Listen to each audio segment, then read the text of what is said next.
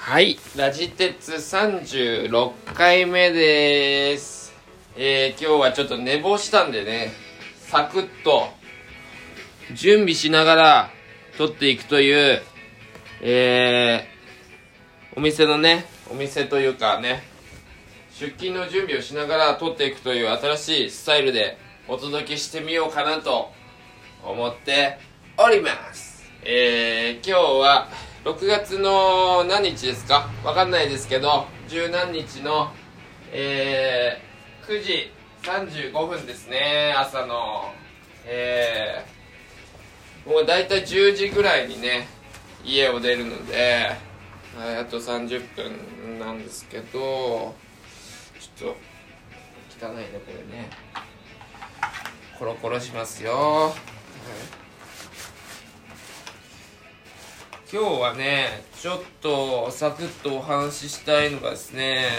最近の僕のスキンケア事情えー、お話ししていきたいなと。まあ最近気づいたこととかね結構あのあるので、えーお話ししたいんですけどなんかね本当あれなんですよ。めちゃめちゃいろいろ試してるんですよ僕この10日間ぐらいで。うん。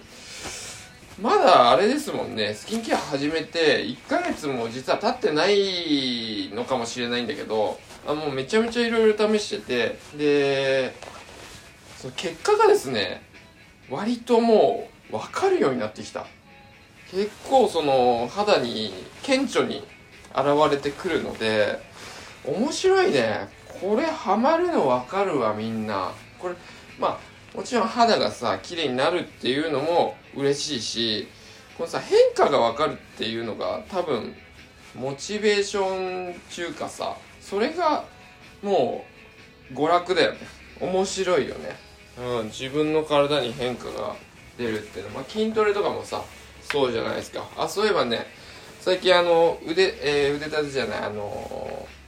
懸垂はさずっとも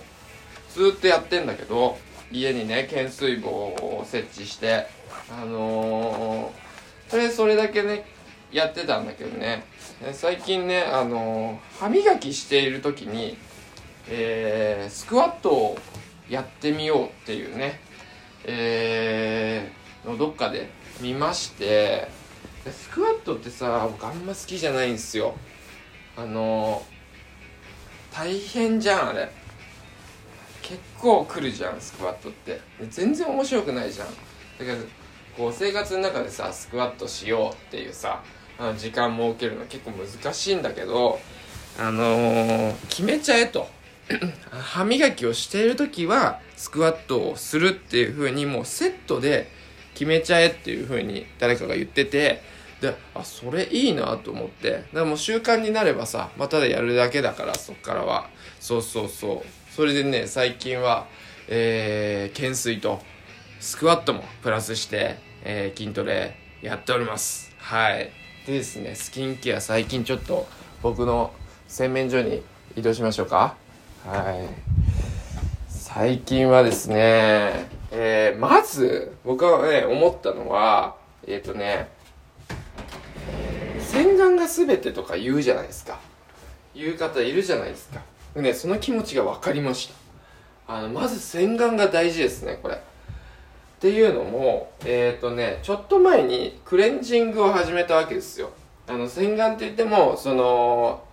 クレンジングと、えー、クレンジング大体、まあ、女性がさあの化粧を落とすのがクレンジングって言うんだけどそのクレンジングはあの男もやった方がいいよっていうのをね YouTube で見てねでなんでなんだろうってまあ一回説明したけどあのクレンジングは油汚れ。そしてえっ、と洗顔。いわゆるあの泡の洗顔はえっ、と水溶性の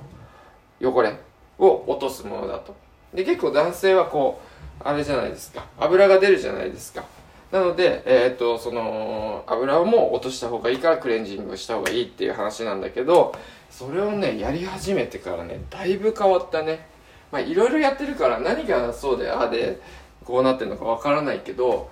要するにさ、こう、油、あの、えっ、と、あれですよ。化粧水とかって主成分がまあ水なわけですよ。これ。一番多く入ってるのが水なわけですよ。で水って油とさあのー、ひっつかないじゃん。だからあのー、まず顔の表面に油分が残ってるとその化粧水があの角質の中に入っていかないんですよね。なのであのいくらあの洗顔だけで、えー、化粧水やっててもあんま効果が出ないんですよ。でそこでクレンジングなんですよ。クレンジングで油汚れを落として泡であの普通の汚れを落としてってやってこうまっさらな本当にウェルカムな肌を作ってからの化粧水をやると、えー、非常にぐんぐん化粧水が肌に浸透していくっていうねあのことらしいんですけどだからそれやってからねだいぶ化粧水の肌の入り方がね変わったなっていうのを感じています。でまああの無印とかでもあるじゃないですか導入化粧液とかってね。この導入化粧液って何何かっていうとその油と水を仲良くさせるっていう働きがあるあの海面活性剤ってやつが入ってるらしいんですよ。あのなんか洗剤とかにもよく入ってるやつなんだけどあのそれの肌のあのしっかり調整したやつね。肌にあの刺激ない海洋活性剤っていうのが入ってるらしくて要は肌のあのその油分で、えー、化粧水が入りづらいところを、えー、そこを、えー、水と油をこう仲良くさせることによって入りやすくするっていうのが、まあ、導入液のあの基本的なあの機能なんだけどそれをやらずともしっかり、あのー、肌の油汚れをクレンジングで落とせば化粧水って入っていくんですよね。なのであのー、洗顔がクレンジングが大事。で、えー、プラス僕はあの普通に導入液最近使ってるんですけど CNP の、えー、ピーリングブースターっていうこのね優秀なね有名なやつをね使ってるんですけど俺も、まあ、導入液プラス、えー、あれピーリングなのであの古い角質を、えー、除去して、えー、肌のターンオーバーを早めるっていうやつなんですけどね。それで、えー、やってるんですけどこうあのクレンジングで油落とした上にこの導入液つけてるからよりもぐんぐんですね。めっちゃ吸収される。ギューンって感じ。うん。ピーリングブースターギューン入ってのえー、このねアンプルミスト。これも CNP のねえー、あれですよ。化粧水のえー、ミストのやつなんですけどこれが粒子がね細かくてめちゃくちゃこう肌に入ってくるんですけどえー、その後に今ね、えー、あれですよねヒトカンバイオ細胞液の美容液やって夜はその上にレチノールやってでその後に、えー、最近買いましたこれ、えー、これもね、えー、スタッフの楓さんに教えてもらって買ったんだけど韓国のドクターペプチっていうあ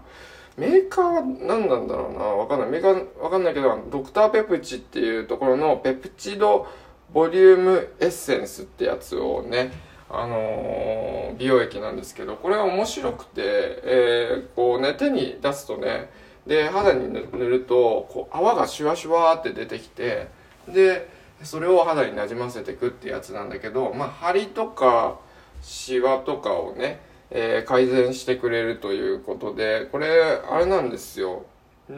塗る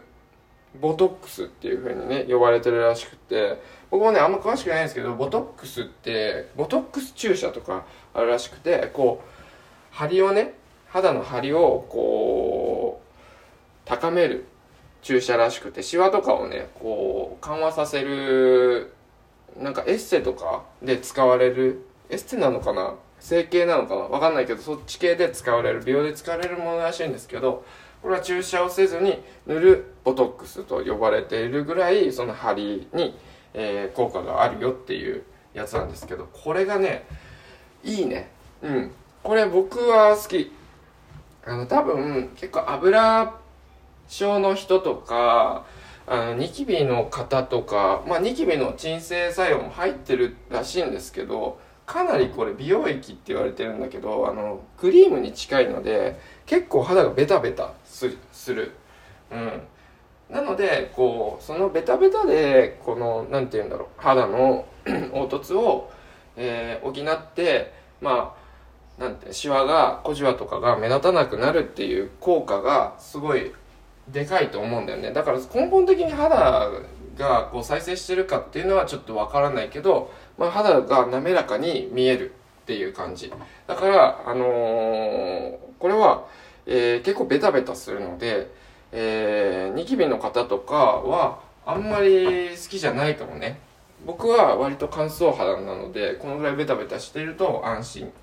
でもまあこれ使った後にやっぱりクリームとか塗らないとこいつはこいつで乾燥するのであの注意が必要って感じですね。その後僕はもう最近まあキュレルの乳液を塗って、えー、ワセリン塗っちゃうともうベタベタしすぎるからニベアで蓋して終わりっていう感じかな。うん。ニベアちょっと買い足さないとなとまあ今度あの今 CNP の美容液と、えー、オイルクリームを注文してるんで、まあ、ちょうどいいかなっていう感じ。うん。でなんか本当に最近肌が変わっ自分的にはねめちゃめちゃ変わってきたなって思っててあの、楓さんがねすっごい肌綺麗な楓さんと里江さんがねうちのあのすごい綺麗だなって思うんだけどなんかねちょっとね2人のね肌に近づいてきてる気がする自分が。うん。なんかあのちょっと潤っててプルッとした感じの肌質であんまりこう毛穴とかが目立たないみたいなのに来てる感じがするのですごい嬉しい。これは。うん。これがクレンジング洗顔の影響なのかヒト幹細胞培養液の影響なのか今回この入れたこのドクターペプチのペプチドボリュームエッセンスのあれなのか、えー、CNP のこのピーリングブースターとねアンプルミストのあれなのかはわからないけどでも多分全部これはいい。なのでいろんなものがこう合わさって今の状態になってると思うんだけどちなみに使わなくなったものとしては、えー、まず無印の導入化粧液は使わなくなりましたね。これピーリングあの CNP のピーリングブースターの方が僕としてはいいのであとね無印のエイジングケアの、えー、化粧水も使わなくなりました。これなんかね僕合わなかったね。うん。あんまねっとりしてる化粧水は入っていかないからあんまり僕は違うかなって思うのとこれちょっと肌がヒリッとするんだよね。結構うんあのー、敏感肌にはちょっとあれかもしんない。うんきついかもしんない。僕は結構優しいイメージがあったんだけどこれはちょっと違いましたね。やっぱ化粧水はサラッとしてた方が入りやすいからいいですね。これねっとりしてるのは美容液とかその乳液とかでやっていくのが僕はいいかな。最初のその段階では吸収がいいさらっとしたものがいいかなと思いますね。あとはまあイソップのクリームとあの化粧水もちょっとやっぱヒリッとするから使わなくなりましたね。うん。そんな感じですね。はい。最近の、えー、スキンケアの気づきをえー共有させていただいたんですけど、そういえば今日の朝ちょっと肌の調子がいいのは、あれですね、昨日メディヒールのフェイスマスク、フェイスマスクじゃないね、シートマスク、えー、パックですね、を使いましたね。うん。あなんか、とりあえず5枚ぐらいで、えー、買ってみたやつがあるんですよ。あのー、ちょっとトーンアップ系のやつかな、あれは。あの、YouTube で、あのー、おすすめされてたんで、それ買ってみたんだけど、まああんまりそこまでこう自分には合わないかなっていう感じで、もともとのあのメリヒールの一番有名なやつ、それ一回楓さんにいただいたんだけど、それはめちゃめちゃ良かったから、それ、今後はそれも使っていきたいなと思う。やっぱり、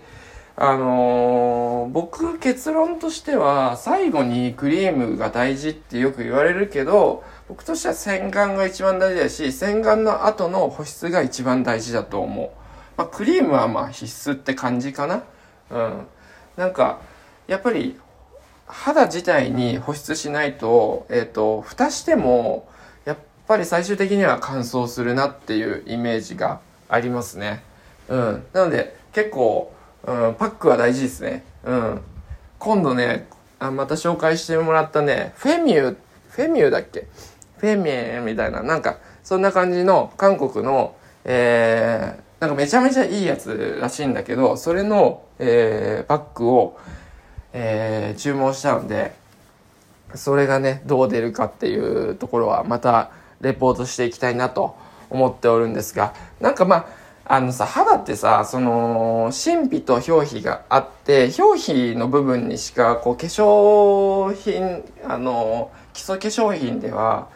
お表面の部分にしかコミットできないわけなんですよね。どうしてもこう、入っていかない部分があるんだよね。その神秘っていうか、奥の、肌の奥の方に入っていかないから、あの、表面の部分でどうにか、こう、小じわとかは、えー、基礎化粧品でいけるんだけど、こう、目の下のたるみとか、ほうれい線とかっていうのは、おそらく神秘の部分のものなので、もっとこう、深いシワとかね、たるみって。だからそうなってくるともう体の中から、えー、改善していく必要があるんだけど、そういう部分では最近、最近というかもう2ヶ月前ぐらいからコロナに感染しないようにってことでビタミン C をすごい摂取してるんだけど、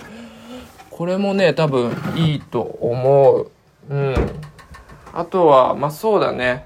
うん、そんな感じかな。なんかこう、ブワブワブワブワ言っちゃったから、なんかまとまらずよくわかんなくなってきましたが、えー、スキンケア、えー、頑張っております。ということで、9時51分になりましたので、今日は出勤したいと思います。えっと、